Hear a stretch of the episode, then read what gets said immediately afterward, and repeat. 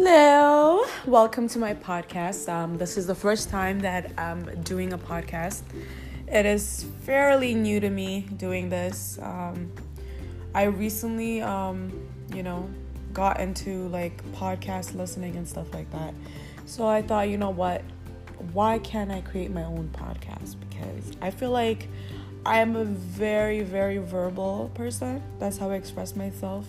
So this is gonna help me a lot in, you know, um, just kind of like process my feelings. Because to be honest, I do process shit late. So talking about it makes me realize, like, damn, I really went through that, you know? So, um, welcome to, you know, my channel.